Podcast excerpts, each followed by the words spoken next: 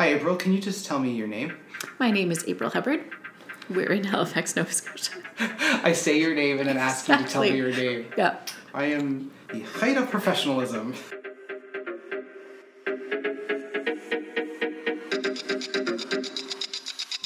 Hi, hello, and good day to you, you fabulous quirky queerdos. I'm T. Johnny, and this is episode three of Quirky and or Queer, a podcast about otherness. I am recovering from a really lovely few weeks of dealing with chronic pain, followed by an intense cold or flu, so I'm not my best self. However, I do have this really sexy Lindsay Lohan after three weeks of partying in Mykonos voice, so that's something. In this episode, I sit down with April Hubbard, local amazing human and advocate who is involved in just about everything. Many people know April to see her, and in fact, that's how I first met her. I would see her out and about in the community. We then became Facebook friends before becoming real friends, which is completely modern of us, and getting to know her has been a real pleasure. This episode was recorded on Valentine's Day. For my February 14th, I didn't have much in the way of romance, but I had the opportunity to hang out with some amazing quirky queerdos and celebrate other kinds of love love for community, love for the arts, and the love found within meaningful friendship. Valentine's Day might be a completely bullshit, heteronormative, consumer driven holiday of red hearts and sad stories, but it's also sometimes just kind of fun, isn't it? Spending part of my Valentine's Day with April was definitely better than chocolate or flowers. In this episode, we talk about otherness as it relates to disability, sex, community work, and relationships. April has so much wisdom and experience to share, and I'm very grateful she shared so much. Otherness is a complex subject. We experience it in a multitude of ways being marginalized, feeling weird, being oppressed, or just feeling like you don't fit in. Otherness is often multifactorial. So, well, uh, let's get into it, shall we? This is Quirky and or Queer.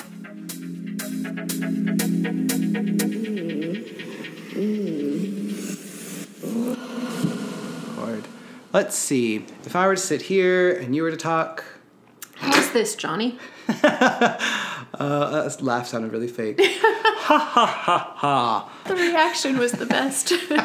Just like, oh, I like, there's so many chords. Who knew podcasting would be involving so many chords? I know. Who would have thought? Um, I have a big sip of tea, so I don't have There any you go. mouth noises.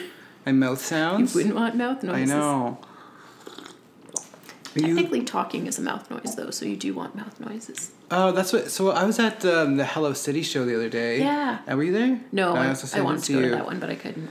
The um, Matthew Downey was the, Yeah. the the guest or whatever, and he Yeah. kept talking about how he's making awkward mouth noises, but how the improvisers were gonna make better mouth noises. and no one has ever called it mouth noise. Oh, I've never Yeah. heard it called mouth noises, so I was just floored. I was like, that's exactly what it is. It's Yep. it's Mm-hmm. it's just Yeah, or talking. exactly. It helps Just if I look at the microphone. noises. I think Does it? like stare it down. Focus on the Record microphone. me. Record me. Um. yeah, we're recording. This is it. Okay. This is how you podcast, apparently. Okay, good. It's fun. It's sitting on a couch is nice. Yes, it is. I feel like we're. This is almost like as if we were on a first date and you invited me over your house and we were gonna watch a movie. There you go. I'm trying to sit a comfortable distance away from you. Yeah. Don't want our hands to awkwardly touch. yeah, too much tension. oh my god. But it is Valentine's Day, It so this is kind of a date. Happy Valentine's Day. Happy Valentine's Day. I'm gonna give you a hug. Ah. We're touching. We're you touching. go. We crossed the, the couch boundary. Exactly, the couch line. So April, the name of the podcast is Quirky and or Queer. Are you quirky? Uh, I think I am very quirky. Yeah. Yeah, I in a lot of different ways I don't really fit into the typical box or the norm of what people expect. So I've always kind of seen myself as a little quirky and out there and yeah, the more people get to know me, I think the more I let that show and and the more people would think I was quirky. And what about queer? Are you, do you identify as queer? Uh, for a lot of years, I didn't identify as queer just because I felt that that was a label that I hadn't earned. Um, but in the last couple of years, I've become more and more comfortable with uh, identifying as queer. Um, I think just becoming more comfortable with myself and the community in general and seeing that I do have a place there. And even though I haven't spent years uh, fighting the fight and I don't necessarily because I can pass as heteronormative and I Mm-hmm. have had a lot of straight relationships, um, I haven't had to face some of the same things that other people in the queer community Yeah. have. So I struggled with that for a long time, feeling that, well, that label doesn't belong Mm-hmm. to me. But uh, yeah, I've connected with it more lately and felt that that is okay to call myself queer and, Cool. and accepted that part of me a little more. I just every time I see you now, I'm just gonna yell it out. There you go. You're so queer. Can you imagine? I, I Actually, like, in a lot of uh, a lot of communities that I'm in, that would work. So yeah, mine too. Actually, people are probably like a around, you know, it was like resounding applause afterwards. exactly. Be like, oh, Yeah. whoa, identities. Um, so I think there's not that I think this, but I just there are labels that we choose for ourselves, and there are labels that other people give us. Yes. Are there any labels that you would like to identify that either have been given to you or that you you've given yourself?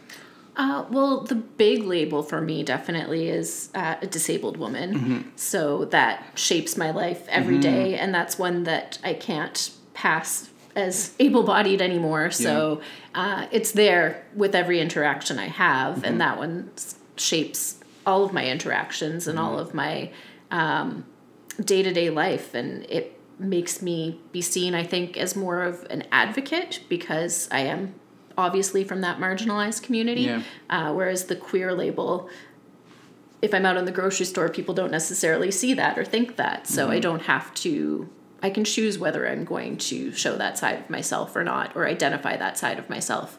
Um, so yeah, being a person with a disability is definitely the big one that's shaped my identity most over the years. And that's a label that came to you later in life. Uh, it did come to me later in life. I technically have had disabilities my entire life, but they weren't obvious, uh, Yeah.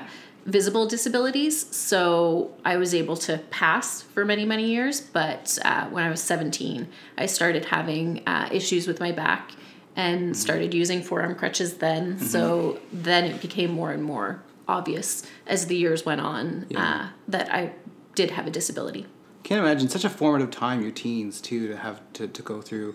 I mean, whether it's any kind of identity crisis or identity change, you know, like that's just must have been tough. It it definitely shaped who I was a lot. Um, throughout my teen years, I was still of the belief that it was something temporary that wasn't going to be a permanent condition. Yeah. So for a lot of years, I just kind of thought, oh well, it's something I have to deal with now, but didn't really connect it to my identity and how it was going to form me.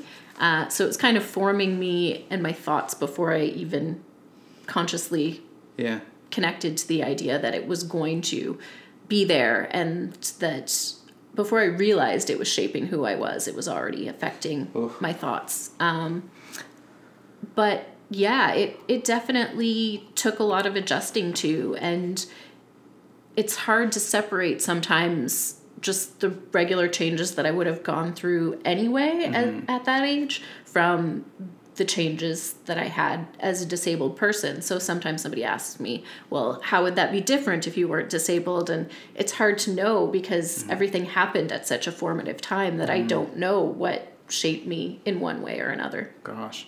And I don't want the your identity and that one identity to dominate the whole conversation because I feel like you must have to do that all the time. People often, I'm sure, ask It, you. it does definitely dominate the conversation, but I'm also used to the fact that it's going to now and it should in a way. Okay. Um, And I think the disability community needs people to speak up so much more because for so many years it's been something that's uh, don't talk about it and be quiet about it and kind of hide that side of yourself and and people with disabilities have kind of been tucked away from the rest of society so now as i'm becoming more comfortable in myself both as a person and as a person with a disability I'm okay with being the one who has to step up and kind of explain all these things and mm-hmm. and answer all the questions and be the one in the forefront that when somebody thinks of oh we need somebody with a disability oh April will do it.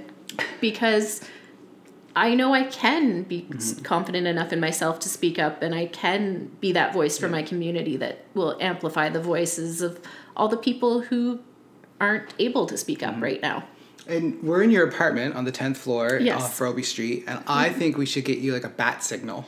That would be pretty cool. So we need someone to like, you know, with a strong voice, you know, compassion, you know, who can speak to disability. We'll just shine it in the sky. Like the wheelchair symbol. There we go. we can symbol. shine it out my window. yeah.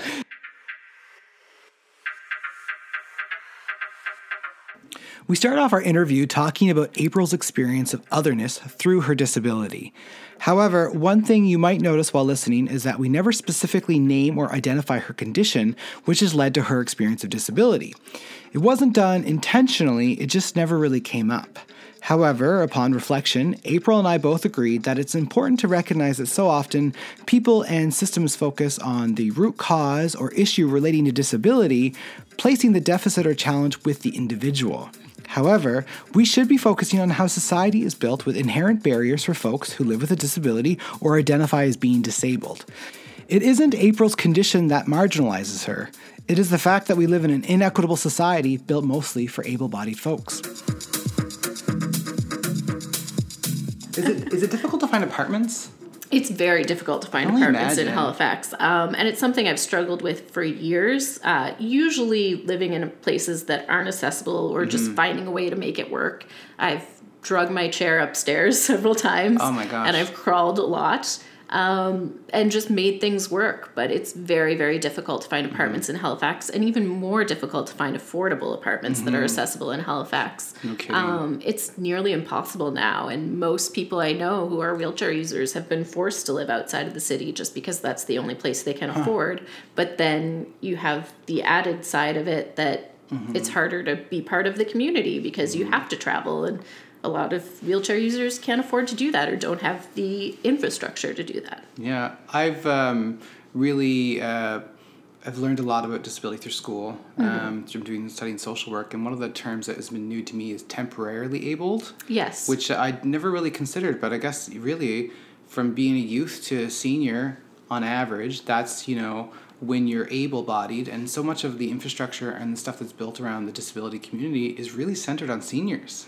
It is for sure. Um, that's the disability community that kind of gets the most attention, I Yeah. think. And I think part of that has to do with the standard way our society's set up that the uh, powerful people get the attention. And usually it's the people who have lived their lives fully and already are accepted by society and Yep. the straight white men that get their voice heard Yeah. and uh, yeah if you've had that chance to kind of live a life and build your identity and then become disabled one you're already used to advocating for Yeah. yourself more so you're already going to be able to speak up and be heard a little more easily. But two you have the power and you have the money and you have the connections so people are going to listen to you more as opposed to a young person who's never learned to fight for themselves and who's been told their whole life that your opinion doesn't matter and you can just be tucked away and nobody really needs to listen to you.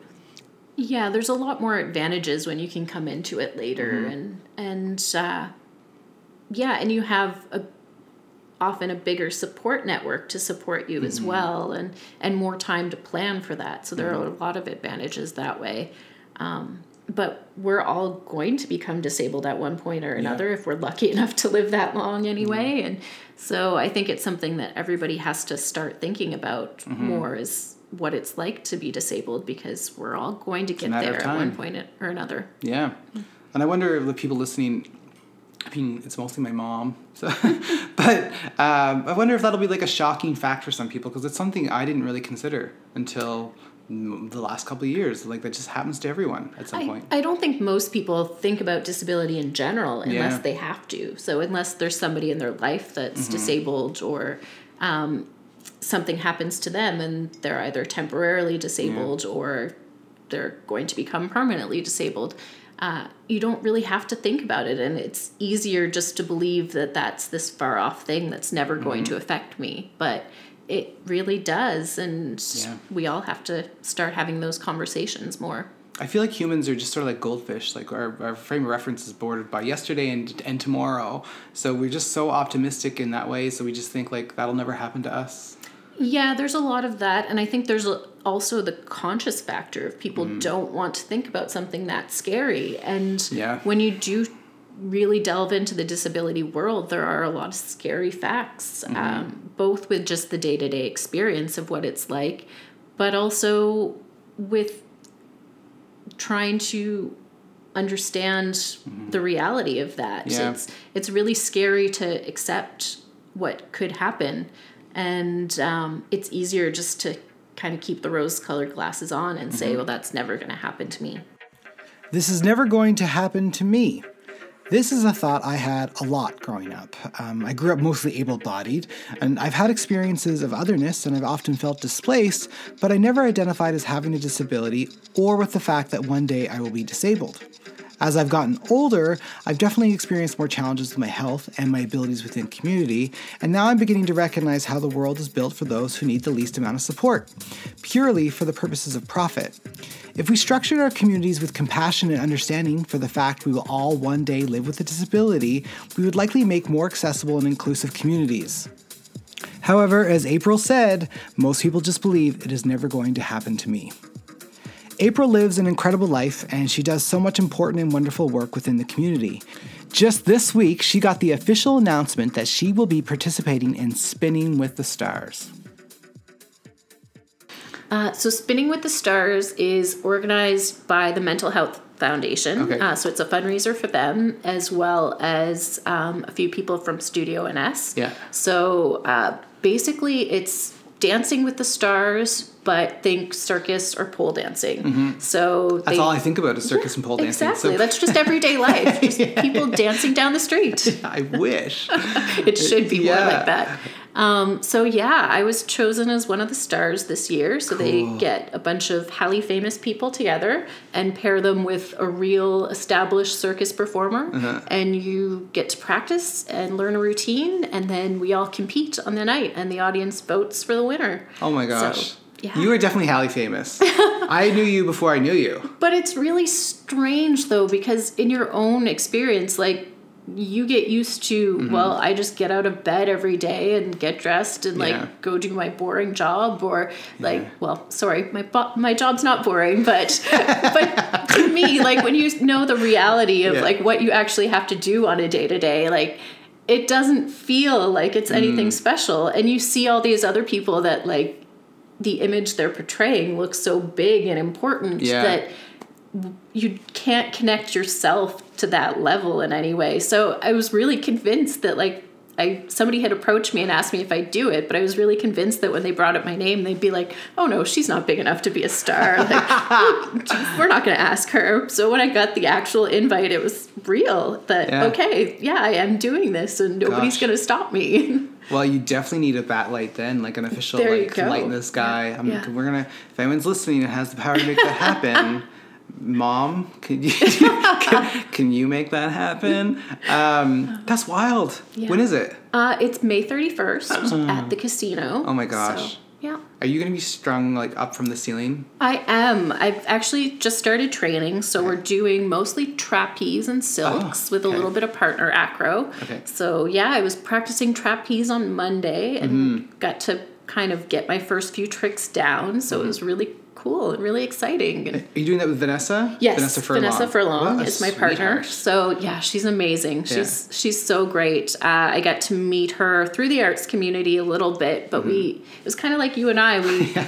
we were connected and we talked on Facebook and Yeah. we saw each other at different events, but we didn't really know each other past that. Yeah. So uh, You better yeah, believe I- after May 31st, I'm gonna tell everyone that we're friends. there you go. like I, I know her. Yeah, she won spinning with the stars. Maybe, hopefully, we'll see. I, I- it's just, it's so much fun to participate. I'm, I'm so excited that I get so to do it. So, yeah. May 31st, I have to make sure I'm in town for that. There you go. It's Um, Friday night.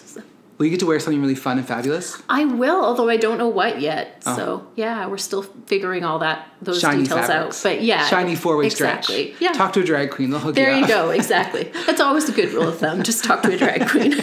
when I uh, bartended Pride for a few years, it was just a, a great way, especially when I wasn't drinking, Mm-hmm. to like just meet people, be a part of the event, but also have a task that was very much like just timely, you know. Yeah. Uh, but every year uh, when I bartended, I always show up with makeup and shiny fabrics. Mm-hmm. And I always just give them away. So like, if you ever see someone with a shiny bandana, it's probably from me. Yeah. Uh, but every year I would go to Fabricville to buy it. And the first year I went to Fabricville, the one on Bayers Road there, um, I walked in and I was like, yeah, I need shiny, stretchy fabric. And the lady was like, yeah, that's in the gymnastics and uh, and uh, figure skating section. And I was like, of course it is. Yeah. So it turns out that's where drag queens often shop. Yeah. The the figure skating gymnastics Mm-hmm. section. It's like me and a bunch of like nine year old girls like pulling like gold lame, being like, yeah, this should do. Yeah. Makes sense, exactly. And I love it. I wouldn't want it any other way. Yeah. Um, no, I learned all my best makeup tricks from drag queens. Yeah. So yeah, we uh, I've done a few shows in bars in downtown Halifax, and often the drag queens will go on after us. So Yeah. we'd always share the green room, which is usually a washroom. Yeah. Um, and yeah, they'd give me all the makeup tips for Mm-hmm. theater. So it was it's it's awesome. um, not to swing back to disability, but one thing that I've been really encouraged by is I've seen that the Queens of Glamazon are Yes. specifically making the choice to go to bus stop theater. One, which is great because bus stop's a cooperative, and it's just Mm-hmm. wonderful that that's being supported. But two, it's an accessible space. Yeah, it's so amazing that they're doing that. And it's something that I've been talking to a few of the queens and a few of the organizers about for years now because I used to go to all the shows Yeah. and love them so much. But for the last four or five years, I haven't been able to get in Yeah. to Menz and Mollyz, um, which is really sucks because it Yeah. means I don't get to be a part of that community anymore. So uh, I talked to them about it a bit, as I know some other wheelchair users had, and I know they've been thinking about it for a long Mm-hmm. time. So I kind of got the word a few months ago that it was coming down the pipeline and that it was going to happen. Um, so yeah, we're really excited that Wow. they're making the move and that they chose to make that move consciously. They weren't forced to, but they just realized that we're a marginalized community and we know what that feels like and we don't want to do it to somebody else so we want to include everybody and we're going to go out of our way to make Yeah. sure that happens um, so yeah it's really really exciting and uh, March 16th, I've already got a group of chair users together, so we're going to pack Nice. the front row Yes. and really support them. And I think it's going to be a really fun time. And as soon as I mentioned it, everybody in in the wheelie community was like, "Yes, we have to go." So yeah, everybody's really really excited about it. Do you know anyone in, in the wheelie community? I've never heard that term before. I hope it's okay for me to use. Oh yes, go for it. Do you know anyone in the wheelie community who who does drag or is interested in drag? I don't know anybody who does drag. I do know some people who would definitely be interested in it, but just the opportunity hasn't come up yet. Yeah. So maybe Would you do it? someday. I would definitely do it. I'd love to do it. Yeah. Would you do more of like a hyper, more like um, femme queen, or would you do more of like a masculine? I'd be open to going either way. We'll do one each side. There you go, exactly. well, in a way, I kind of feel like for Fringe, that's what I do Yeah. every year because in my day to day life, I, I don't wear makeup. I'm Mm-hmm. very dressed down. It's, yeah, usually jeans and whatever's comfortable in the chair. She's actually just wearing a house coat right now. There it's you very go, awkward. exactly. No, get out of my pajamas today. it's a nice fringe on it, but God, it's I just wasn't all of my clothes do. They're Yeah. all embroidered with Fringe. So. No, she's wearing a very tasteful sweater and jeans. I just would like to point that out. I don't want to make her feel awkward. I'm Oh, no. wearing my underwear. No. It takes a lot more than that to make me feel awkward. So. it literally takes nothing to make me feel awkward. Yeah. How's it going? Oh, God. She's looking at me. Oh, so true. Truth hurts. Um, so yeah, you drag. So, yeah, so when I have fringe, that's my time to dress up, and I go all out. And you'll usually see me in sequins and dresses and hats and all kinds of fancy things. Uh-huh. And yeah, that's when I do my makeup and and have fun. And it's kind of like me playing a character and a an alter ego of myself. So. Is March 16th too soon for you to do drag? Um, maybe no, it wouldn't be. I'd do it anytime, honestly. If yeah, if the opportunity arrives, I'd love to do it anytime. And be like, make April a drag queen. Oh, that's so interesting. Wow, we could add that to your list of labels and identities. There you go, exactly. So we've already talked about disability community and like that identity which has been given to you but you've also taken on. Are there any other identities that you feel like that you've taken on or Uh, there are a lot of different identities over the years. Um, starting out uh, very young as a child, I was raised in an extremely strict religious background. really? Um, now looking back, I, I identify it as a cult, really. But at the time, Interesting. my family and I were completely brainwashed and didn't recognize that at all. Um, so that was a huge part of my identity growing up. Is everything in my life was seen through the lens of religion Mm-hmm. and how I was supposed to behave because of that.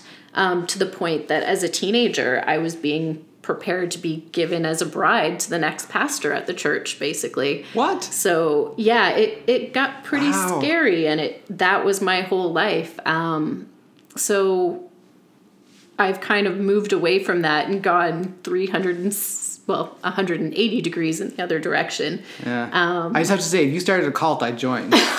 like, you are charismatic enough. Yeah, the cult of fringe. Oh, when I made the fringe joke earlier, I didn't even connect it to fringe. There It wasn't like the festival. Anyway. oh gosh, most of your things do have fringe. I Yeah, get it now. yeah. I'm like three minutes late, folks, to everything. Yeah. So there are a lot of different identities that I've kind of picked up that have, yeah, that my life has been viewed through that lens at different points in my life. And yeah, I, I think no matter what I'm doing, I connect really strongly to that identity and I'm really passionate about what I'm doing. So it, it affects my whole life at that point and I really take it on as like I was saying earlier, Fringe is my child. That's my Yeah. baby. I I'm not going to have kids myself, so that's my legacy that I'm leaving, and uh, I put everything in it as a parent would raising a child, and Yeah. and I want to leave them better than they were when I started. Yeah. That's um, so admirable. Can you explain what your role is with Fringe? Uh, I'm the chair of the Halifax Fringe Festival, Mm-hmm. so this will be my yeah 16th year with them. Wow. 16th year. So you started when questioned you were four? Pretty wow.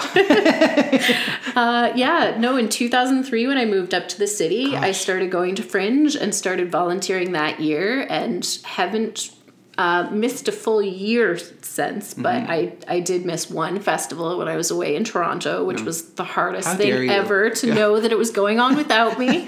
um, but yeah, it it's become a huge part of my identity just working my way up from a volunteer selling tickets Mm-hmm. and greeting people at the door to being the chair of the festival and really being recognized for that and, and having it tattooed on my skin even i Mm-hmm. Yeah. love it so much And you volunteer quite a bit because I see you everywhere. I do volunteer a lot for sure. Um, it's something that's really important to me. It was something that was taught to me by my parents from a very, very young age that you give back to your community and uh, you have privilege, so you have to take that seriously and have Yeah. to give back and, and make somebody else's life better. So I volunteer in a lot of different ways. Um, yeah, often people ask me what my job is, and I'll tell them about my paying job and then my five other volunteer jobs Here, that I yeah. have. And Yeah. yeah, I, I see them as other jobs because it's part of my identity and it's that important to me, and I want to put in the hours for it. It's unpaid labor. Yeah. Mm-hmm. But it's it's important in the society we live in. This isn't news to you, obviously. I think I'm just saying it for context, but it's that like our society runs and it only rewards certain set of competencies for capitalism. Yes. And it's I think it's unfortunate that volunteers have to exist at all. I'm glad that they do because we Mm-hmm. Yeah. should be giving back to the community in ways that aren't rewarded just in financial capital Mm-hmm. because we get so much reward in other ways and not everything has to be transactional but it, it is important to have volunteers but I, I would love to live in a world that every bit of labor and work and someone's passion was not viewed in, in terms of just financial reward you know like we Mm-hmm. Yeah. all do so much work every single day the hardest working people I've ever met are single mothers Yeah. Mm-hmm. who are at home you know and that labor is certainly not No, certainly not financial capital. recognized, yeah. yeah Um, I was actually having that conversation with a friend last night, uh, and it's something I struggled with a lot through Mm-hmm. my years because I spent 15 years of my life not able to work Yeah. in a traditional paying job because of my health. Um, and I was talking to another wheelchair user, and he was saying, Well, yeah, it's awkward when people ask me what I do because what do I say? I don't have anything to contribute. Yeah. And Oh. I started listing off like, well, yeah, you're a father, you're this, you're that, Yeah. you do all these other things. And all of those should be so big and should be recognized. But it's very hard, especially in the disability community, when Mm-hmm. there's so little chance to get paid work Yeah. that that's the way society recognizes us as having meaning and have, Yeah. and being contributing members of society and being Yeah. real adults. That it's hard to feel confident in your identity when you can't do what other people do and you're not rewarded in that way. So it, it makes you feel like less of a person for sure. Yeah, and so much of the, the conversation and discourse around disability is focused on deficit. Yes, you know, exactly. Like, we got to build a ramp. We have to do this. It's going to Mm-hmm. cost money. This is extra because if it's a deficit. And I'm like, well, the society should be structured in a way where that's just the first thought anyway, because it makes everyone's lives easier. Exactly. So annoying. And everybody uses those things and can Mm-hmm. find advantage in those uh, those accommodations. Yeah. Um, whether it's a ramp or whether it's closed captioning or any Mm-hmm. of those things are useful to the community in general. So. Yeah. Well, big mad props to the Queens of Glamazons and like For sure. other people for taking a leadership in, in areas in that way because it is very important. It is. It's very, very important. And people are being more aware of it for Mm-hmm. sure in general. Um, but there's always still room for improvements. And, Yeah. Yeah. We are worth so much more than our productive potential. As April said, paid work is often how society recognizes our meaning. We meet people at events or social gatherings, and often the first question we ask is, What do you do? Well, I have been trying more and more to ask questions related to what keeps people occupied, what inspires them, what are they passionate about. People build community and contribute to society in so many ways without the benefit of financial reward. April has a job, but more than that, she has a purpose. She is in our community doing powerful and impactful work which benefits not just the disability community, but everyone else too. April is involved in the arts, she's involved in advocacy, and she will be spinning with the stars. April is a community builder, and I see her as one of the leaders of Halifax. I'd follow her just about anywhere. This part of our conversation really resonated with me. So much of my own life has been defined by me trying to find my own fit and live a full life. We are more than just our work, we are more than what pays the bills. I have been incredibly privileged in my life, but also I have been challenged with my own health, physical and mental, and my view of what I am capable of and what I think I can contribute to society. This podcast and my creative pursuits, such as photography, are part of me trying to reconcile what I can do and what I can give. Sometimes I think for those who don't have kids or a big focusing event which defines their lives, it can be a bit more challenging to figure out what their purpose is. Oddly enough, as my health issues have increased and I have found more challenges in my life, I've also found more purpose. Do you, looking back in your life and in like your younger years, do you have a distinct moment that you remember, like a first thoughts of otherness? I think I was always a little aware that I was different, but rather than have it bother me, I always almost took pride in those differences Really? from a really young Wow. age. Um, and I don't really understand yet why that is, but Because you're a gift to this world, April. That's why. Sorry, I keep interrupting you, but I just get too excited by your comments. well, thank you. Totally derailed your thought. You did. Yeah. That's okay. Apologies. no. Um, yeah. Everything from being Baptist in a and very strict Baptist in a very strict Catholic community where my sisters and I were the only ones who were not Catholic. Wow. Um, and very set apart because of that and and had that pointed out on a very regular basis to being the only French uh, the only English children in a French school as well Oh wow. Um, yeah. because my parents were well one was french one was english and i don't know what you'd call that even it's i was going to say mixed race but it's not mixed race we need to have a term for that i guess or Yeah. hopefully we don't need to have a term for that because it shouldn't matter but growing up in the community i did it really did matter Matters there, yeah. yeah. Um, so I was always very aware that I was different. And even from the point of view of, although I didn't have a visible disability, I did have spina bifida and I did have a strawberry birthmark and I did uh, walk with a really bad limp. And there were little things like that. And although I was still a very popular kid and very welcomed, it was still always pointed out and I was always reminded of the fact that, well, you're not like us. Although that almost made me feel special, I think. Yeah. So I didn't want to be like everybody else. And I really took pride in that. And it never really bothered me. I can't really think of any examples growing up where it bothered me It's amazing. uh, to be different. So, yeah. I uh, I grew up with linear scleroderma on my face, and Mm-hmm. of course I was a chubby kid and all those other things, and was queer, not knowing. But the scars on my face, I remember kids used to call me Scarface. Yeah. And I remember a very young age thinking like, oh, I just wish I could be different. And now it's like, oh God, I'm just so lucky to be given the perspective I've been Yeah. given based on my differences, and I still have so much privilege. So very lucky in so many ways, but I also just feel lucky that I did grow up different. Yeah, You know, exactly. It took me 34 years to even get close to Yeah. Mm-hmm. being able to say that, but. Um, Yeah. In a way, it brings so many awesome things into your life as Mm-hmm. well. And I don't think I'd have the tight knit community that I do and the support network I do and Yeah. Mm-hmm. my wheelie family, as I call them, and, and all these different networks and my fringe family, Mm-hmm. um, which I came to because it's such an amazing, Yeah. welcoming place that embraces the fact that you're a weirdo, you're different, you're not like the normal society. So I love that. And I Mm-hmm. love that they chose me to be the leader of that. Yeah. And that makes me feel pretty awesome. So it's brought so many bonuses and Mm-hmm. into my life that now as a 33 year old i'm really proud of and, and i Mm-hmm. can recognize um, at the time as a kid i didn't really recognize that i was just proud to stand out from the crowd i think Mm-hmm. Also, I just want to point out that the Wheelie family sounds like a really heartwarming mid '90s like sitcom, like Seventh Heaven style. You know what I mean? Like I so have to family. suggest that. Like, we've got to do a video of like make up the sitcom of the Wheelie family with all the helly famous Wheelie people. So, where did you grow up?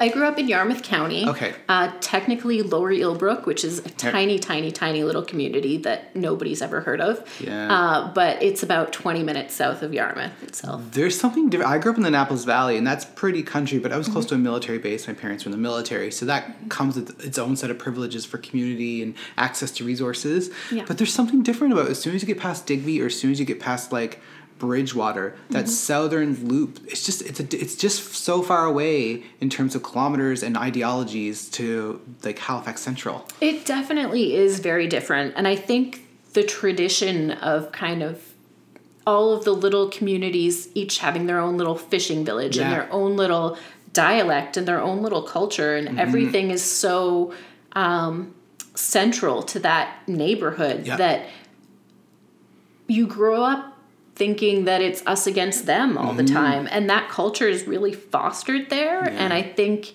in a lot of ways it keeps um, keeps people from moving forward and looking at other opportunities and being more open-minded. Uh, not to say that it's all bad. I'm so happy that i grew up where i did and there were so many great bonuses of uh, growing up there.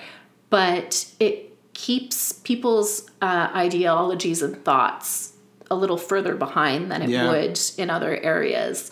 Um, and that's something that I've seen improving a lot over the Mm-hmm. years, but it still scares me a little bit every time I go home and hear Yeah. some of the comments that, yeah, we're still Gosh. that far behind. It kind of reminds me of Outport, Newfoundland, and some of the smaller communities. Very Yes. similar in a way, and but it's just it must be hard growing up in that area and that far away from the city when all of our media, a lot of our resources, a huge chunk of the population all resides in the HRM, and that's just so much of our our framework, or I guess our frame of reference, I should say, for this province is centered on HRM. So It definitely is. Um, yeah, this this area, this region, Halifax, uh, dominates everything, Mm-hmm. and that's what we see as Nova Scotian culture. But there is so much more out there. yeah, and aside from the ferry to the Maine, Mm-hmm. it's really there's Yarmouth is sort of like an endpoint.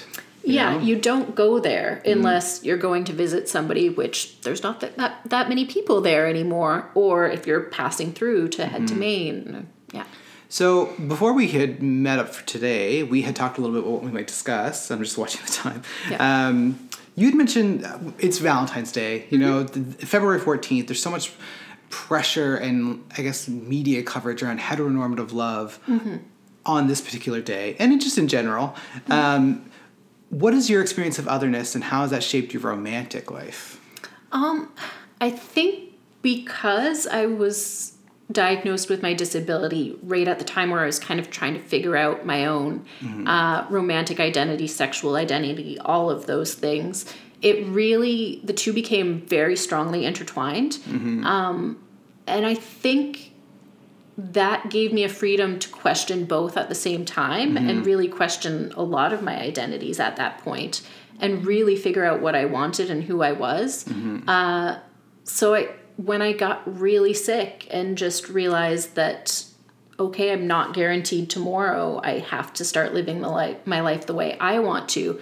I started questioning, well, do I want this traditional lifestyle that I was told I had to have? And um, do I want to get married right out of high school and to a man and mm-hmm. have 2.3 children or whatever it is and and live those traditions. And i realized no i've been told that that's what i want my whole life but it's mm-hmm. not really what's for me. So i really started thinking strongly about what it was i wanted. And the closest thing i could settle on was i want love in my life and i Yeah. want to show love to the people that i care about. Mm-hmm. And it doesn't have to fit a traditional romantic mold um, but i want the people in my life to know that i care about them uh, so I kind of settled for me on calling that poly, um, but I don't connect super closely to that label. It's just the easiest label I've found for it at this point. Um, all that means to me is that I'm open to having whatever relationships come into my life, whether they're fr- friendships or romantic or Yeah. life traditional life partners where we're living together whatever that may look like i'm just going to let that relationship develop naturally and let the people know in my life that i really care about them and not be afraid to say that yeah. and Such a radical act. i know Just sharing your love. Exactly, but it really seems to be. Um, yeah, people seem shocked by it for some mm-hmm. reason, and especially I think when it's coming from somebody with a disability that they're not expecting to mm. have romantic feelings or have sexual feelings, and the fact that I'm okay showing that with multiple people really can throw some people off and scare Yeah. them, and it's not something that they understand very well. Mm-hmm. But uh, for me, I it's just what works best, and it's brought a lot of love into my life, and it's allowed me to kind of stop labeling what a relationship has to be, and I fall in love with who I fall in love with. Uh, regardless of gender or ability or any of that and I get to have much deeper friendships as well Yeah. because we get to make it whatever we want it to be and, Mm-hmm. and set the parameters we want around it and it doesn't have to fit into a box that everybody else wants it to. Mm-hmm. So it's it's really worked well for me and made me much happier in my life. But it was interesting to see kind of the two identities evolve together Mm-hmm. of finding out what I want and my disability helped with that, I think. You're just greedy for otherness. There you go. Yeah. Yeah. That's such an insensitive thing to say. I take that back. Oh, I am so greedy for otherness. I'll take it. Yeah. Yeah. so me too kind of Yeah. um, well i think a lot of especially i think a lot about inclusion and accessibility and otherness framed specifically around cisgender white male gaze Mm-hmm. so like to me because that's who i am and the world that i am often in i just think about like how much privilege and power that particular subgroup of, of queer people have been afforded over the last 20 years and how there's obviously loads of struggles and people still have trauma and challenges, but on the whole, I think it's pretty safe to say that a lot of the queer experiences are centered on white cisgender males.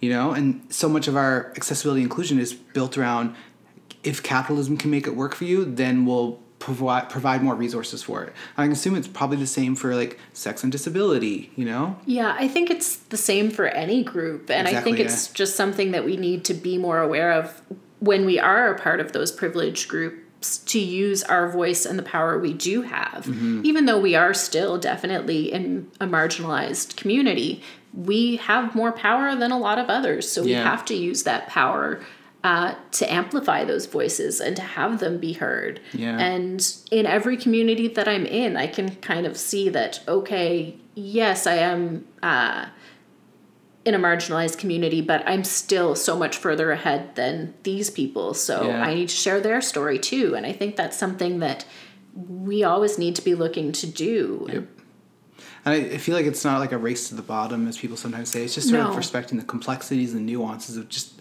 how hard it is to live in life. Exactly. I think the more power and financial capital you have, the more accountability we have to apply to individuals. For sure. But yeah. yeah, yeah I definitely agree. I think it's it's complex, and we have to hope that people are doing their best and Yeah. find the nuance within it. sure. God, I sound And- like a bumper sticker, a really long bumper sticker. There you go. Yeah, I don't know if you could fit all that on a bumper it's, sticker. it's for uh, it's it's actually a side of a car sticker. Okay, yes, bus, yeah, yeah, limo. yeah. Yeah. There you go. The accessible van. There you go. yeah. Oh gosh. Yeah. Just. Yeah. I've uh, I've been following a friend of mine on Facebook. We're probably mutual friends. So I won't say on here who it is, but um, the struggles with the Halifax Transit in terms of the Access-A-Bus, like it's, just wild. It's unreal. I have. I'm actually um, a registered Access-A-Bus user, but I gave up trying about a decade ago. Mm-hmm. Oh, my gosh. Because you, at least at that time, it's getting better now, but it's very marginally better. Yeah. You had to call at least seven days in advance. Still do, They yeah. would call you the day before to tell you if you got your ride Mm-hmm. or not, which how can you plan anything that way?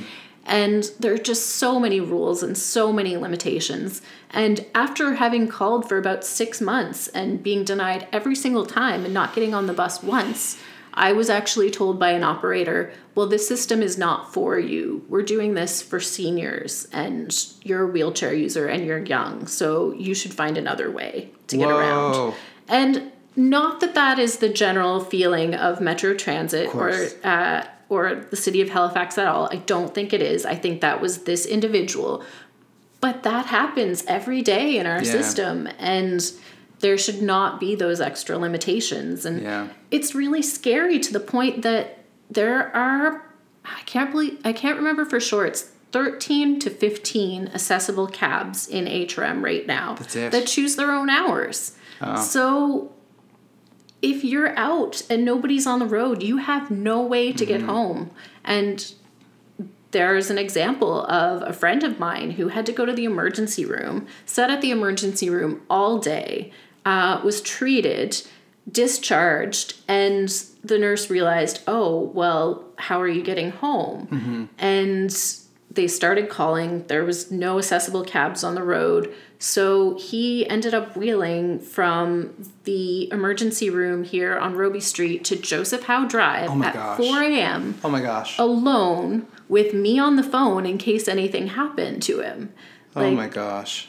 that's not a safe alternative. And there are so many stories like that that are happening. And those are just the big ones. I mean, it happens every day just when somebody's trying to get groceries or trying to get to a doctor's appointment. Not to mention just trying to have a social life and get out Mm-hmm. with friends. And there needs to be a better system out there for sure. I love reading um, Nova Scotia Advocate. Yes, for they're these amazing. sort of stories and Yeah. for the perspectives. They and I just share them whenever I can. Yeah. What's the one fellow's name? Kendall. yes. Yeah, it's just Kendall Worth. I believe. Worth. Yeah. I, I sometimes I don't even read his articles. I just share them because it's just Yeah. so important. Everything he says is just Yeah. so valuable. Yeah, and the Um, advocate is so amazing for giving a voice to so many people Yeah. who really need it. Do you write it all for that? I, I haven't yet, No. no. but I have so many friends who have, and yeah. You, you do so much already.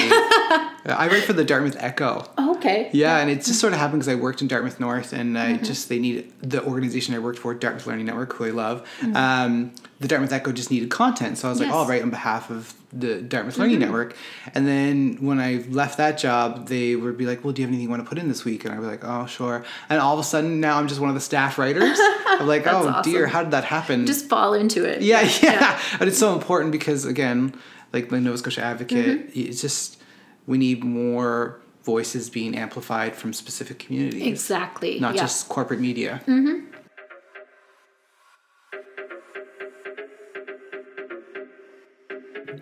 April is working to provide more opportunities for herself and for others from many different communities. She said, I am not guaranteed tomorrow. I have to start living my life the way I want to. I believe this is a central concept that anyone can benefit from, but it is so often said in privileged circles without an acknowledgement that for many, it's not as simple as just choosing to live your life the way you want to. There are too many barriers existing in society. However, there are changes happening and improvements being made. As of this recording, it has been announced that there will now be accessible car sharing services in the HRM. This is amazing, but also, we need to be mindful of services being privatized. We need stronger services being provided by municipal, provincial, and federal systems. Otherwise, our services for those with the most needs will prioritize profit over accessibility and inclusion. They can happen together, but it is important that profits do not come first. This is why we need leadership in private and public spaces which prioritizes inclusion and accessibility for everyone. Much of the conversation around accessibility and inclusion is based on people having access to private and public services. However, what about companionship and sex? As April said, I want love in my life and I want to show love to the people I care about, and it doesn't have to fit into a traditional romantic mold. Next in this podcast, we dive into the area of disability and sex.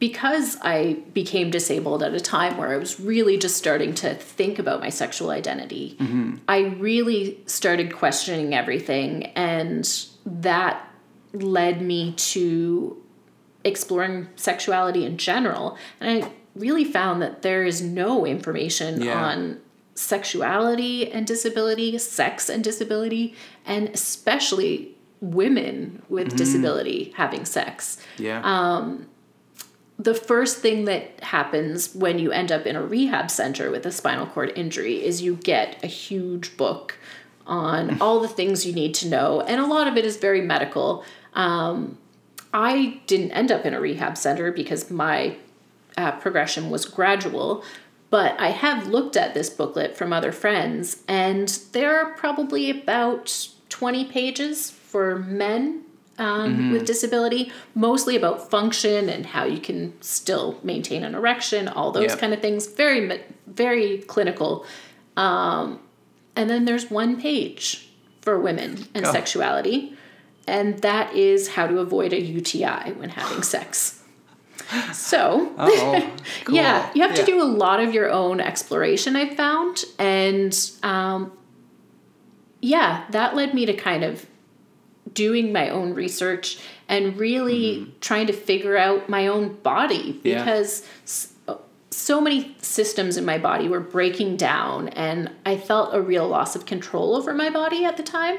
So at a time when I was supposed to be feeling really confident and exploring, mm-hmm. it was feelings of fear around my body and I don't know how it's going to respond and it's not going to respond normally and it doesn't look normal. Mm-hmm. And I became really really self-conscious and it led me to kind of hide from sex for a long time. Um, I was lucky enough in my early 20s to meet a partner that was really, really open, also disabled. And we just decided that, yeah, we don't want to date. We don't make very good partners in that sense, but let's explore together because we can trust wow. each other and have fun. And what a freedom to have. Yeah, yeah, it was really, really amazing. And it opened up a lot of doors. And we started exploring okay, how do we avoid spasms when having yeah. sex? Because it can get pretty dangerous. I've actually had my nose broken by a partner whose leg spasmed. Really? so, wow. yeah, it it's things you don't think about and the medical community would never think about. So I can't go to a doctor or nurse and ask these things. So we really have to find a way to mm-hmm. come together as a community and talk about these things and be open and share. Yeah. Um, but it really does not happen very often in the disability world that mm-hmm. we're able to have these open conversations. Um, well, it's and, like how often do you see a disabled nurse or doctor? Well, you don't exactly. very often. Yeah. And the doctors and nurses don't live in our world, so they can't understand what it's like and they don't know the questions to mm-hmm. ask and and don't know how to find the answers either because it's not something they've lived. Mm-hmm. So I don't blame them for not being able to help, but we need to start going within our community and saying it's okay to have these conversations and having venues where we can have yeah. these conversations because disability is so isolating that unless you're really going out there and looking for it, you don't get to meet other disabled yep. people. And then how awkward is it to just go walk up to a stranger and be like, or wheel up to a stranger and be like, yeah, so how's your sex life? How do you do it? So, yeah, yeah. we need to have venues where it's okay to talk about these yeah. things and to have conversations. And one thing that was amazing for me and my other disabled partner is we looked into uh, nerve reprogramming. Wow. So finding ways where we could reprogram the neural pathways so that parts of our body we still could feel Mm-hmm. are triggered to experience pleasure Yeah. in the same way that parts of our body that traditionally would that we can't feel anymore would. So we were able to find orgasm in Mm-hmm. non-traditional parts of our anatomy, which is really cool. Um, but that takes a lot of work, and there's not a lot written about it out Yeah. there. So it's kind of just taking the time to explore and and feeling comfortable enough with somebody to explore. When you first, I guess, like I think it's around seventeen. You said when Mm-hmm. things started to change significantly for you. Um, you're on the same age as me. Like you would have had the internet, but there wouldn't have been as many resources on the internet at that time. There were very few resources on the internet at that time, and being, excuse me, and being from a very rur- rural community, uh, you didn't have a lot of internet access, so it was dial Yeah, up for absolutely. one, and the shared computer Mm-hmm. in my parents' living room. Don't have a lot of chance to do searches that I might like to there. so. Yeah, Yeah. exactly.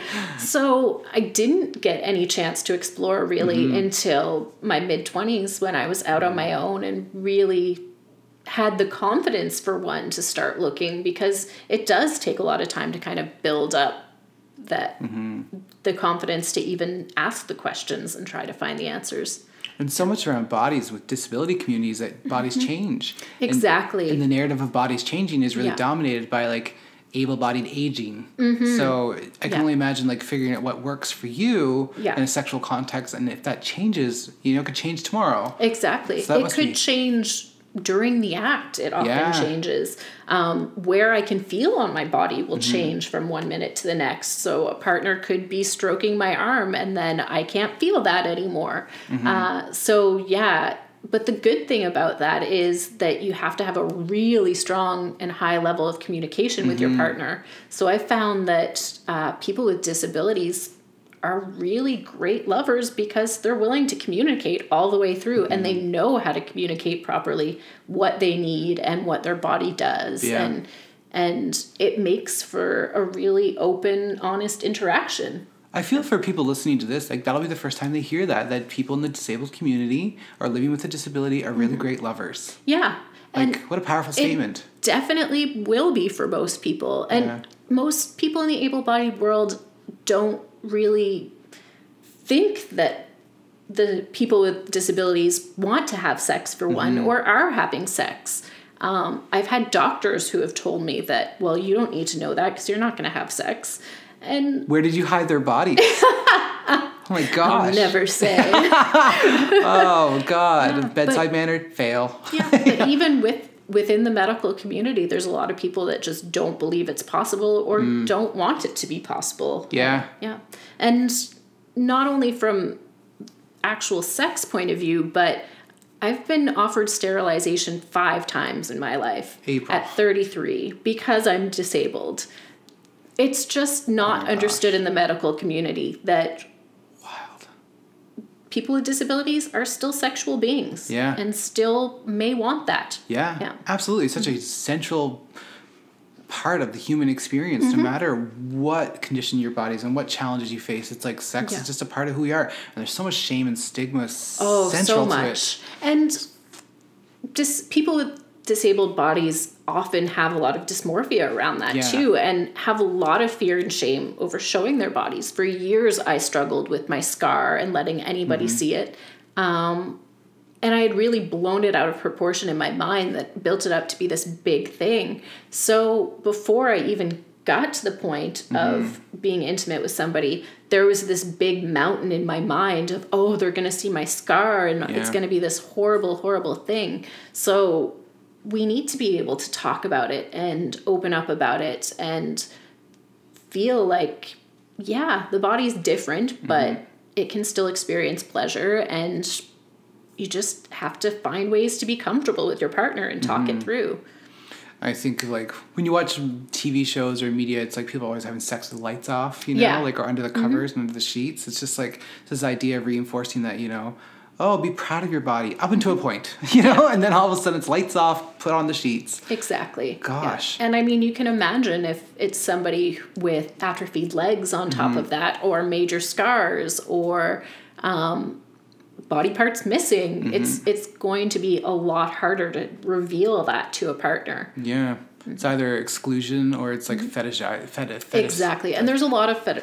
fetish why can't I Not say everyone it? else can say that I know word. fetishization. Why can't I still say it? fetishization. I, There you go. I say it with such a lisp. Once we've started, we can't say it properly now. There's probably a fetish for that. There you yeah, go, exactly, Fetishization yeah. of the word fetish. we live in a complex world. Yeah. Um, no, there's there's a lot of uh, people that are searching for that out there, Yeah. and yeah, and online dating can be a dangerous place Oh for somebody with a disability because automatically it's going to go there first. Yeah. Do you date So- online?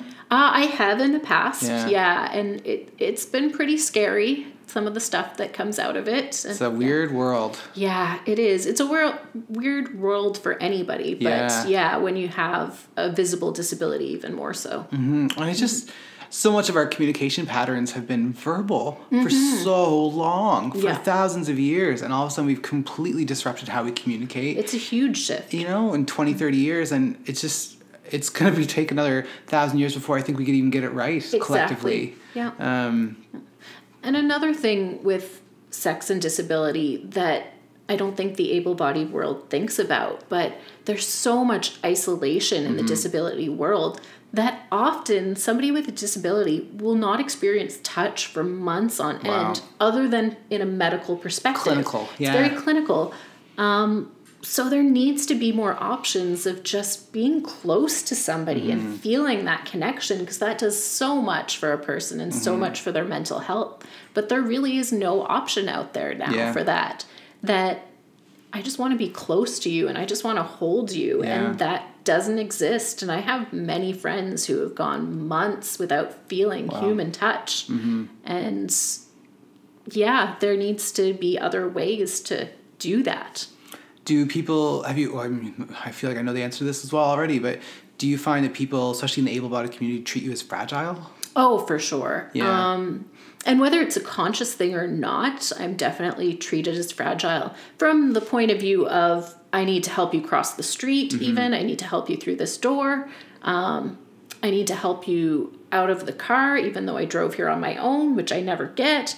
But yeah, it happens all the time. Yeah. And then to the point of view of sexuality as Yeah. well. I I've never had a partner that hasn't said at one point or another, I'm afraid I'm going to hurt you. I'm mm-hmm. afraid I'm going to break you.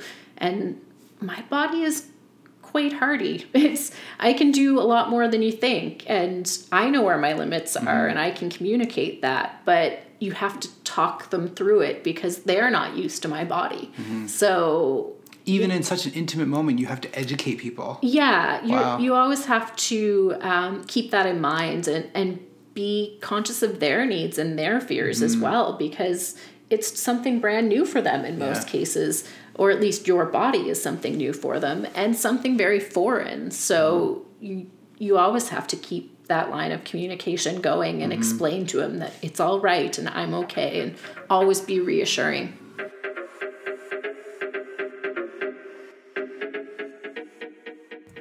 Experiences of sex and love can be complicated for just about everyone. However, when is the last time you considered sex and how it relates to people living with a disability?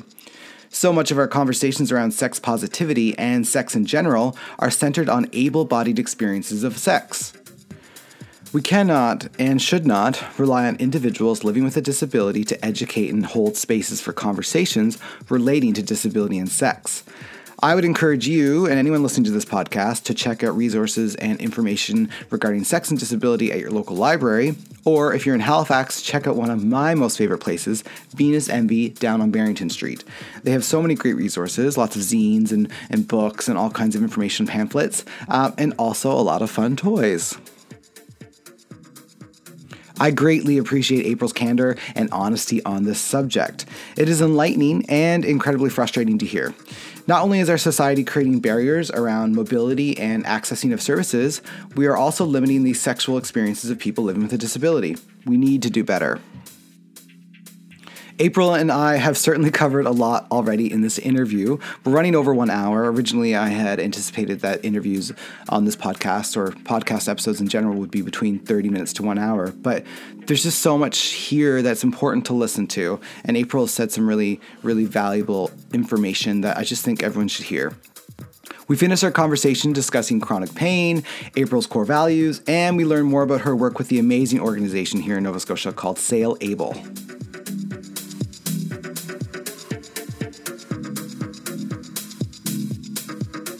Wow. Well, I've certainly learned a lot already. um, this probably won't make it in the podcast, but today's February 14th, Valentine's Day. What I was supposed to be doing today instead of this, actually, I was supposed to be doing it after this, was going to my pelvic floor physiotherapist. Oh, fun. yeah, she booked it in, she was like, I saved this date open because I, I don't know if there's some people who just would be uncomfortable doing it. And I was like, Valentine's Day, book it. But the pain's been so bad the last three Yeah. weeks that I had to cancel it. Um, but I just, ugh, I- it's a missed opportunity. Like, I'm in pain right now, but it's fine. You just live with it. Um, Me too. Yeah, oh, pound it.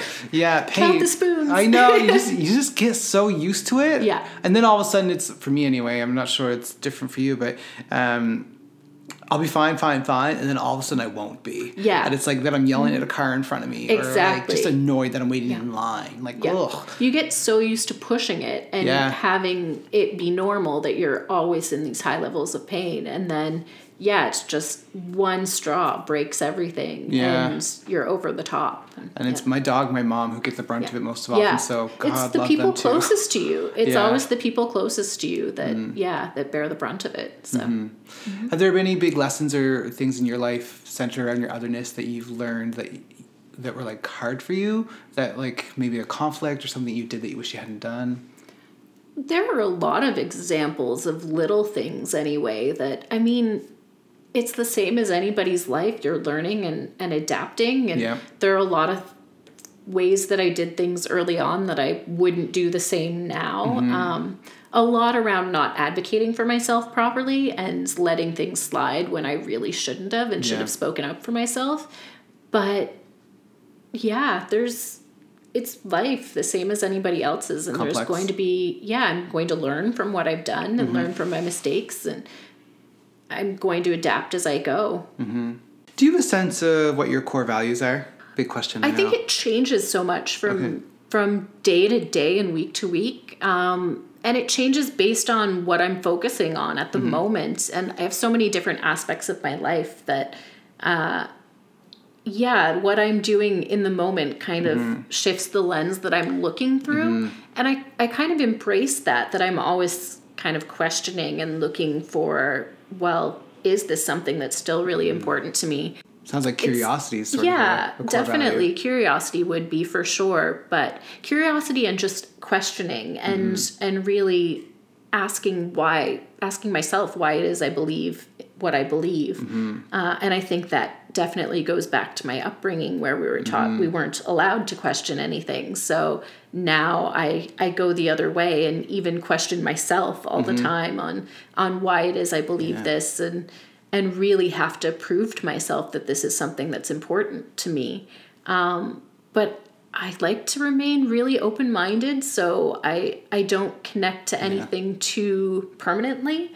Um, and also, I think just because I've realized my life is so temporary, really, and uh, from day to day, I have no idea if I'm going to be here or if I'm going to have this same life that I've built for myself. Yeah. That I really just want to show love and to push myself to live as much as I can every day that I get.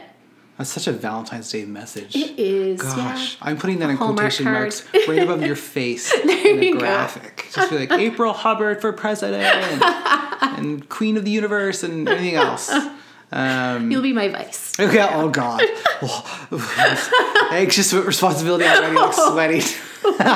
I'm vice chair, vice president for arts charity Wonderneath. Yes. And when they asked me if I if I would do it, I was like, as long as I can just come, eat the food, crack a few jokes, and just like be there for quorum, and they're like, perfect, that's all we need. Those are very important roles. They are right important there. roles. I obviously do more as well, but I'm always like, like you, I wear a lot of different hats. Exactly. And it's very Yeah. easy to get overwhelmed with all the things I've committed to. Yes, yeah, Hmm. it, it is for sure. Yeah, Wonderneath was amazing. They helped us with our Disex T-shirts. Oh, we did they? They were Okay, amazing. good. So yeah. One thing about Wonderneath, and I, we talk about all the time, is that we I love Wonderneath. I love Yeah. it so much in accessible location. totally inaccessible. Yeah. Yeah. Although they were good enough that they literally came to our apartment to Great, help set up a screen printing press so that Yeah. we could make these shirts. They're wonderful. They're great, but. I mean, there's a lot of people out there that Yeah. don't know that they can access those or don't know how to access those services. So, um, yeah, hopefully it'll be something in the future that we won't have to worry about at all and they'll be able to find an accessible location at some point. But I realize how difficult that is. I Yeah. mean, Fringe is looking for an accessible office right now and has been for about six months Okay. and has not been able to find anything in our budget Yeah. at all in Halifax that's accessible. Um, so right now, my director has a desk in an office that's up two flights of stairs that I can't get to. Ah, gosh. So the festival I run is in a place I can't get into. Um, and Yeah. it's sad, but that's the reality of Halifax right now, Yeah. and it's it is very inaccessible. And a lot of our accessible spaces are being built by developers who want luxury units and yeah, the accessible spaces are very very expensive, Yeah. and there are a lot of neighborhoods that they just don't care about going into really. Mm-hmm. So they remain very old fashioned and inaccessible, Mm-hmm. and yeah, nobody's really thinking of that. Has your I already know the answer to this question, but I'm gonna ask anyway. Has your experience of otherness throughout your life kind of shaped your views on politics and social justice? Uh, it has for sure. Um, growing up, I was actually very, very political, and I was training and being trained uh, to run for politics one day, and that was something that was very, very important to me to be a part of the system and have my say and and kind of be a leader and a voice in that way. Can you say which party? Actually, at the time, it was NDP. Oh, Um, although later in life, I also briefly looked into running as a liberal as well. Interesting. So there's been a couple parties over the years. Um, but yeah, the more I looked into it, the more I realized that that's not where I can be most effective. Mm-hmm. And I think that has a lot to do with my otherness and my experience Mm-hmm. being outside of the box and being told, no, this isn't for you. Uh, I just started to find other ways to get in and Yeah. to be effective and started to realize that those ways really matter more to me and yeah. In my perspective anyway have a more lasting and deeper impact um, so because i'm another i get to really question the system Yeah. and and push back in ways that i couldn't if i was working inside of it Yeah. so for me that's become more meaningful and i want to give a voice to the people who don't have it and to really build up their power and to find other ways um, to work alongside the system but not necessarily in it and to have those limitations Yeah. You've heard of pendulum theory? Yeah, the, the, the far Mm-hmm. Yeah. you push. And I feel Yeah. like there's so many people who are in positions of leadership or have social or cultural capital within Mm-hmm. community who do they inform policy and they push Yeah. in ways that are probably more effective than working as an MLA or an MP. We also For have sure. lots of MPs and MLAs and councilors who do good work, but it, I think it's just as soon as you're part of that system, it just becomes a lot easier to embrace the system Yeah. Mm-hmm. than it does to push against it. yeah Um, It's funny because this was a conversation I was having with Paul Vienneau the other Mm-hmm. day because he was just named as um, the accessibility advisor to the chief uh, chief administrative officer of Halifax, Jacques Dubé. Okay. And so, yeah, it was a conversation that a few of us were having, like, Mm-hmm. oh, you're part of the system now. and if you know Paul, that's hilarious Yeah, because he yeah, it is. never be part of the system. funny. Like, he, yes, he has that role, but you cannot push him around. His No. voice will still be heard, and Yeah. he's not going to censor himself in any way. Um, I don't even know him that well, but I just hear that I'm like, yeah, yeah, it's amazing, like that. Yeah, somebody that's so othered and seen so Mhm. outside the box has been able to make it to that point and to be seen as an equal, and he'll be working alongside these Yeah. people and. It's really amazing to see that they're really embracing us more and willing to have our voices heard and, and wanting to hear from us Mm-hmm. and and it's awesome that we found a uh, representative within our community that we can really lead the Yeah. way and say yes we trust him to represent us and and not just in the wheelie community in all communities Yeah. uh, because he's done a great job over the last few years of really researching and learning more about every community and having Mm-hmm. those connections and knowing who to go to and the blind community and the autistic Yeah. community and all of these uh, so that all of our voices can be heard I, one thing I really appreciate about Paul is that he does have this kind of like air of accountability. So like he'll say Mm-hmm. things, and then I think someone will say something, and he'll be like, "Oh, didn't know," and they just, Yeah. you know, he just seems. Yeah, I wish I had more of that myself sometimes, but I love that. I trust that he'll say some really powerful, yeah definitely things. yeah he's he's definitely not afraid to voice his opinion whether it's Yeah. popular or not but he's also very humble and in if he gets more information he'll be the first to say that okay yeah i didn't realize that and Mm-hmm. and either shift his views or be like no i have Mm-hmm. this information but this is still what i believe Yeah. Growing up, were there any people that um, reflected back your otherness, or that you kind of looked up to? There were a lot of people I looked up to, but not necessarily that reflected my otherness. Um, I'd always kind of felt in most of my ways of being other that I was alone and kind of on a planet of my own. And I would love to visit this planet. yeah.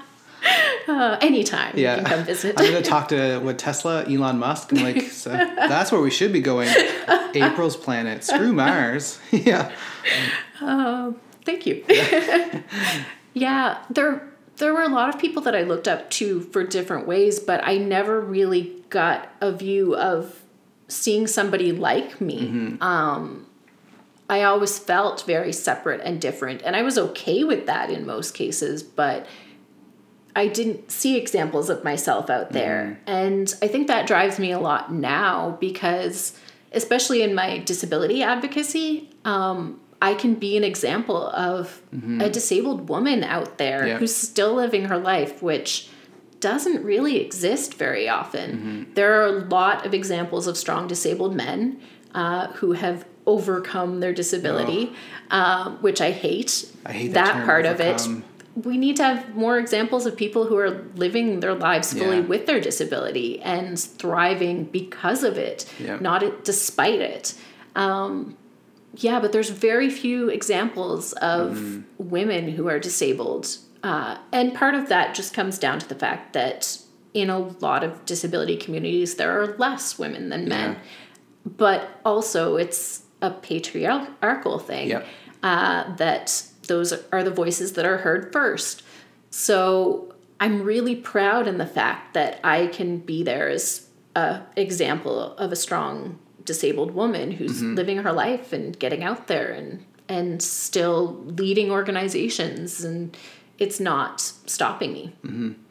What do you think? I agree. You are amazing. I've already said like 800 times. Like, people are gonna be like, Tyler, are you in love with her? The answer is yes. Happy Valentine's Day. um, uh, I just gotta look at what I said into the microphone there, and it went like big spike, and I was like, "Ooh, calm down." um, the overcome narrative. Pillow just trying to take on me you. out. Beautiful pillow though. Um, yeah, the overcome narrative. How do you feel about that and that language that's used most often? Um, I think it comes from a very ableist perspective that we either, there's two approaches in the able world of seeing disability. One is the superhero who has overcome and done this superhuman feats um, to get over their disability. And usually, the traditional thing you think of is a wheelchair user who's finally able to get up and walk again. Yeah. And one, that rarely happens Yeah. because most of us, that would never be an option. And two, most of us, that might not be our goal anyway. Yeah. Um, Being able to walk is not the first priority for most of us. Um, there would be a lot of other things that we'd want to do first. For example, for me, I'm in chronic pain. Yeah. And I'd love to be able to get rid of the pain. I'd love to be able to have better health. I couldn't care less if I walk again. In Mm-hmm. fact, with some of my surgeries, I told them if you can get the tumors out, paralyze me now. Yeah. That doesn't bother me. I want a quality of life. Yeah. But from the ableist world, they see it as you can reach the standard of having this certain physique and being able to walk, and that is your goal. That's all they can understand. Um, so that's one perspective that we see a lot is being ov- able to overcome and do these superhuman feats. Um, but there's also I'm trying to think what the second perspective I was going to talk about now is. Well, if you don't find it, that first perspective was really good. So Yeah, it's basically like they want you to be either a superhero or they want you to be able to be rescued, the poor Oh, disabled gosh, yeah. person who's such a victim and needs to be taken care of. And it's usually an able bodied person that's doing the rescuing. Mm-hmm. And Sandra Bullock would totally play her in a movie. it's true. Yeah. Yeah, yeah. And we don't need to be rescued from our our plight as most able-bodied people see it. We live amazing lives still and can live and thrive uh, despite having a disability. Uh, and that goes into the there's the big D little d disability conversation and all of that. And a lot of people don't want to connect to the term disability because of that. They see it as a negative thing and a weakness and having a deficit. But to me, it's really I've had a lot of good things that have come out of this identity. And I'm proud to have that. And yes, this one part of my body doesn't work as society tells me it should, but I've gained so much from it. And honestly, everybody in the world has something that's not designed normally as society thinks it should. Uh, mine's just a little more obvious. So I'm, I want to embrace it and show that there can be other disability narratives out there. Do you want to talk a little bit about Sailable? Uh, yeah, Sail Able is an adaptive sailing program. So it allows people with any type of disability to get out sailing on the water. We have uh, three Martin 16s, which are adaptive sailboats. So one they can't tip.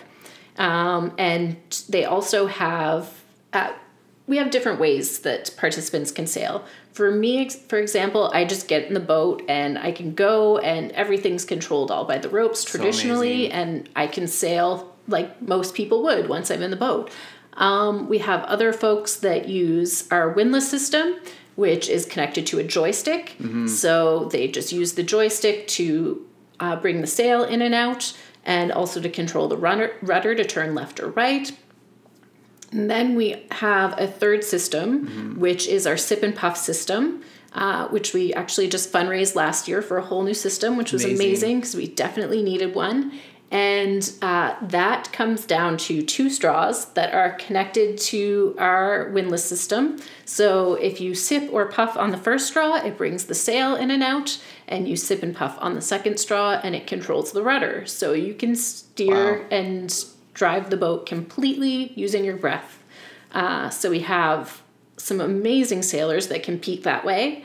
And we had the Mobility Cup, which is the world sailing competition here in Halifax last year. And we had 30 some odd sailors, I believe, Wow. that were out on the water competing and having fun and doing some partying afterwards. And it was a great uh, weekend of sport, but also a great uh, bonding time as well.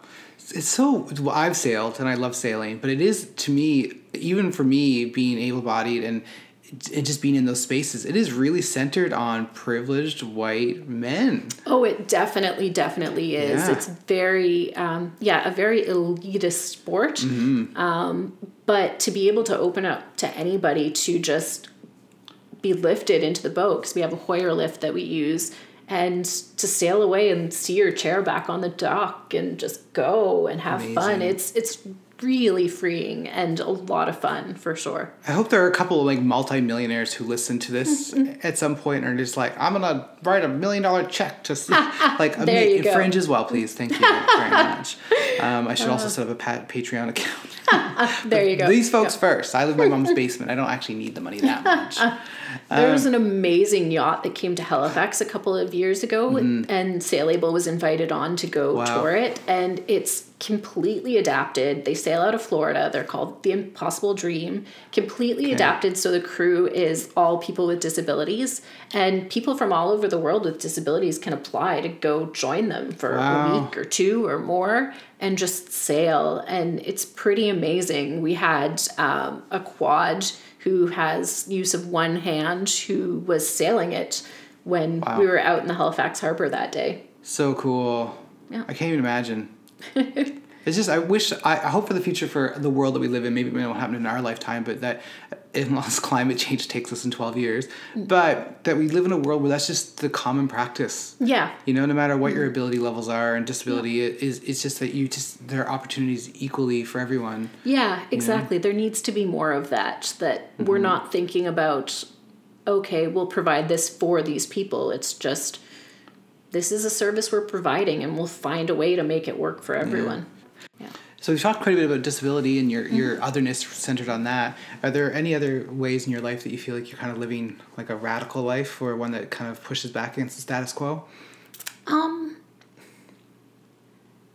I think there are a lot of different ways that I am in smaller senses. Uh, one, just living in an arts community and not having a traditional career in that sense. Uh, we're taught growing up that you have to go to university and become a lawyer, a doctor, one of those traditional jobs. And that should be what drives you. And for me, that was never the case. And I love my art. And for a while, I struggled on whether I thought that should be my career or not.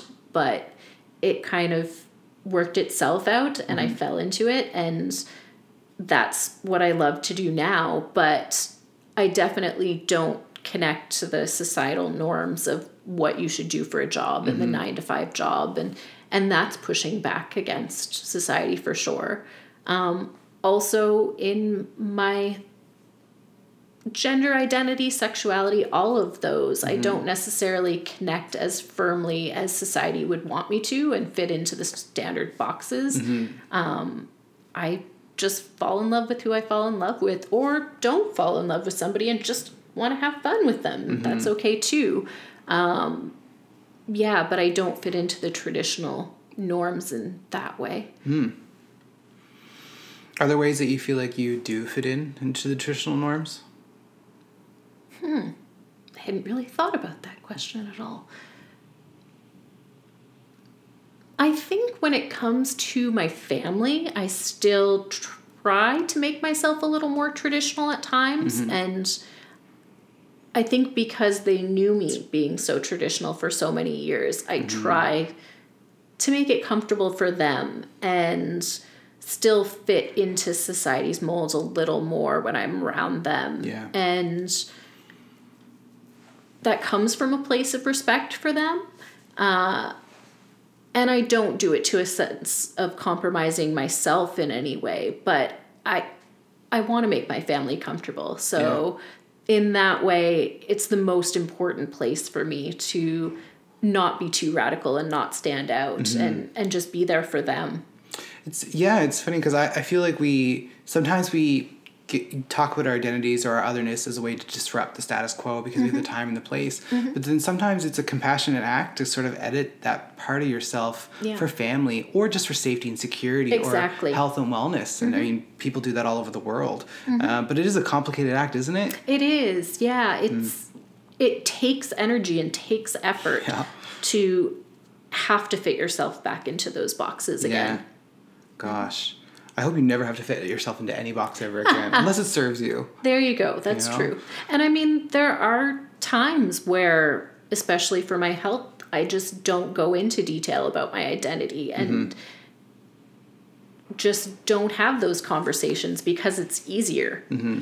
And I'm lucky in some ways I can still pass that way for being normal. Yeah. And it it can be helpful when you need it to be. Yeah. Disability is more than just a diagnosis. It isn't just about conditions found in medical textbooks. Biomedical models are important for recognizing root causes and treatments for conditions, but for many living with a disability, there is no cure. If we focus only on the condition or diagnosis, we will not remove barriers in society.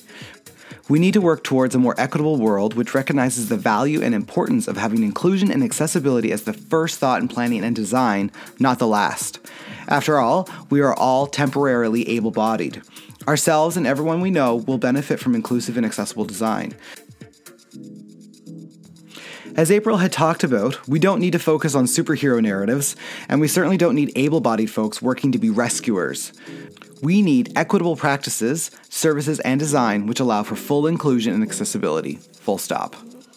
Hanging out and recording episode three with April has been an incredible privilege. She is the chair of Fringe, she's an amazing advocate within our community, and she's just a badass wonder human. April's making Halifax and the wider community of Nova Scotia a better place.